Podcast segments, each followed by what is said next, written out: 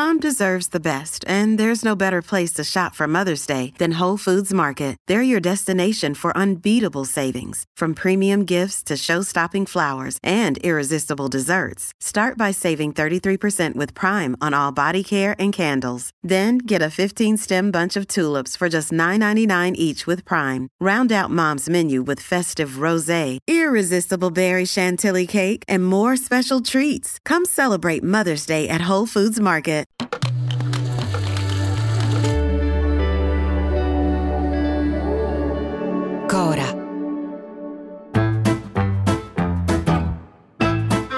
Sono Luca Bizzarri, questo è un podcast di Cora Media e si chiama Non hanno un amico.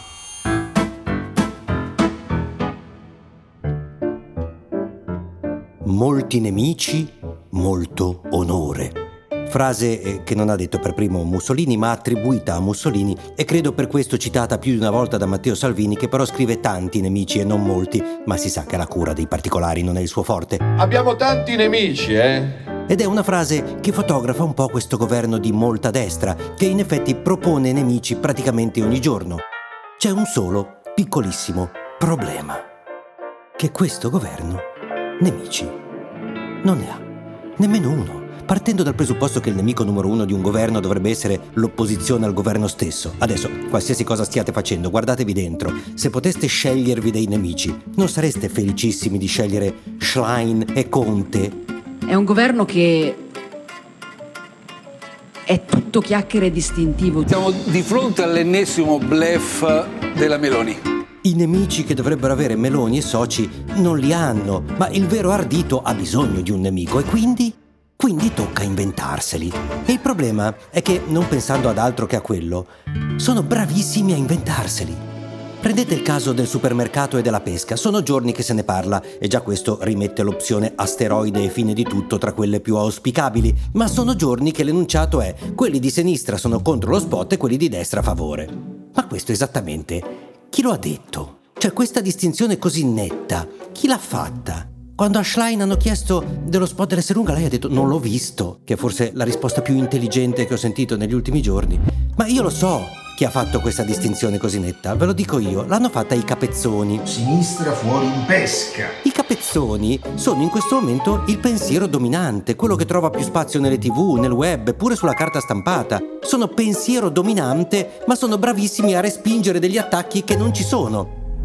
In un programma che si chiama Fuori dal coro viene ospitato, a parte Capezzone, regolarmente un generale dell'esercito che ha scritto un libro che ha venduto sfracelli di copie, che ammette lui stesso di parlare a nome della maggioranza degli italiani, lo dice lui. E cosa c'è più dentro il coro di questo? Quando io vedo una persona che ha la pelle scura, non la identifico immediatamente come appartenente all'etnia italiana. Fuori dal coro c'è Conte, c'è la Schlein, nel senso che non la fanno neanche entrare nel coro, la Schlein fa fatica a entrare anche nel suo coro, il coretto, che è piccino, vale una mandorla masticata, ma non sono tutti felici che lei sia lì. E, e le posso chiedere se um, usa ancora come consulente per vestirsi la sua armocromista?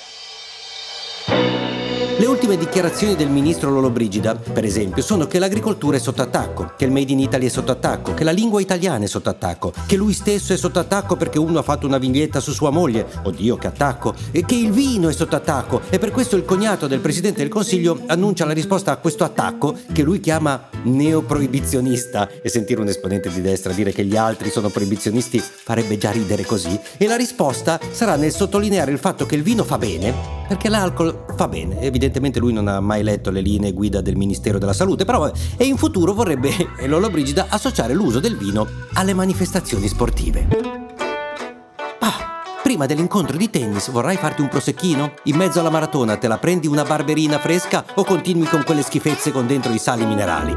Ma Lollo Brigida risponde agli attacchi e poverino è costretto a inventarsene uno al giorno, ma in buona compagnia, perché la sua cognata più famosa addirittura ha preso la parola e ha detto che lei avrà il coraggio di difendere le famiglie, le nazioni, l'identità, Dio e tutto ciò che ha costruito questa civiltà. To defend families, it also to defend nations, it also to defend identity, it is also to defend God and all the things that had built our civilization. Meloni difende Dio. Un tempo bastava averlo in squadra, invece ora bisogna difenderlo. Ma lei difende l'identità. Quale identità? Non si capisce, forse quella che è il risultato di migrazioni, influenze culturali, linguistiche, scoperte, viaggi. Qual è l'identità che vuole difendere? Ma soprattutto, chi è che sta attaccando tutti sti valori che Meloni e i suoi vogliono difendere? Perché io non vedo in giro poliziotti armati che entrano nelle case e fanno divorziare la gente, che aspettano fuori dalle chiese che sono vuote eh, per la maggior parte, i cattolici per prenderli a coranate sulla testa. Ma lo dice Meloni da chi vuole difendere Dio e la nazione e l'identità, lo ha detto proprio lei. Vuole difenderli da chi vuole convincerci che questo sia fuori moda e non cool. E chi è? Giorgia Soleri? Achille Lauro? Chi è che sta mettendo così in pericolo queste istituzioni? Chi ha obbligato Salvini a divorziare? Chi ha impedito alla stessa Meloni non solo di sposarsi, ma di sposarsi in chiesa, come vorrebbe quel Dio che lei difende? Chi è stato?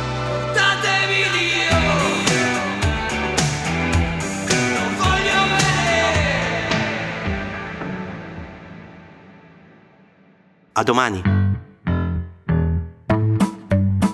Se volete commentare, se avete idee o suggerimenti per nuove chat di WhatsApp o testimonianze di nuove chat di WhatsApp, potete scriverci a nonanunamico@gmail.com o nonanunamico@coramedia.com. Anche per gli insulti, prendiamo anche quelli.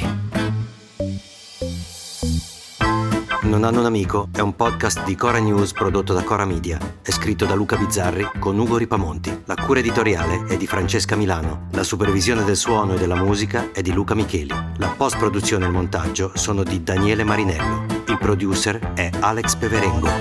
Le fonti dei contributi audio sono indicate nella sinossi.